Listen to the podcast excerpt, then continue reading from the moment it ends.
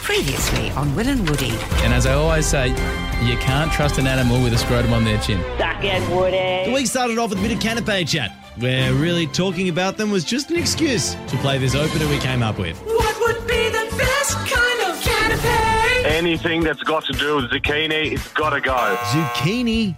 Where do you sit then, Antonio? I mean, you're going to have to throw something to the party. What's a good canapé? Anything that's hot, really. I just don't like cold.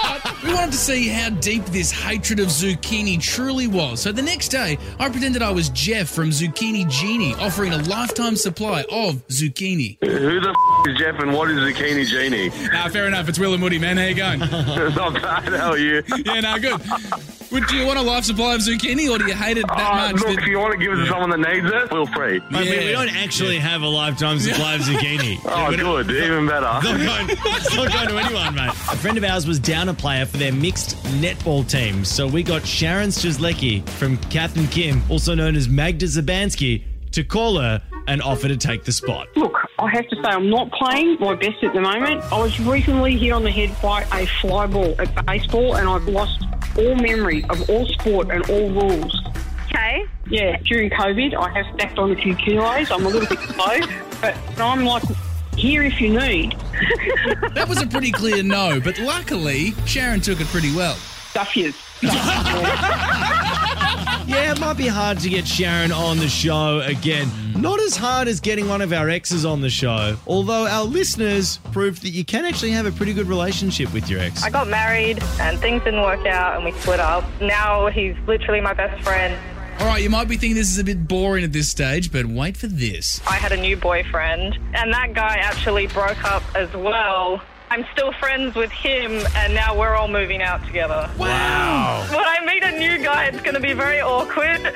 This is my ex. This is my ex before my They all ex. have a room. Would you like a cup of tea? yeah, look, all's well that ends well, apart from when you cheat on your partner. Sorry, shouldn't have paused there. I mean, cheating your partner by finishing the TV series that you're watching together ahead of them. That always ends badly. it was so bad, I did. Which was the show? Math season five. Maths. And so, Maths. No, no one was.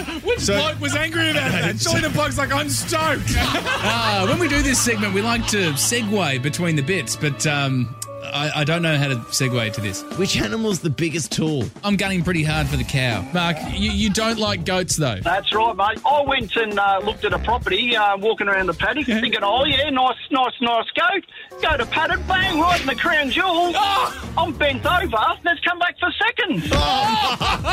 Jeff did very well there to avoid saying the word penis. Whoops. Just said it. But I'll tell you what, Will, you are really the god of avoiding using naughty words. Doing the horizontal greased weasel tango, entangling their lower beards, fish for kippers with your clothes on, drill the dingo, paddling up the Coochie Creek. But this week, Will, the impossible happened. You finally ran out of euphemisms. Give us a call. What did you manage to achieve during? You know what? Hear more of the boys on the Full Show podcast. You know you want to.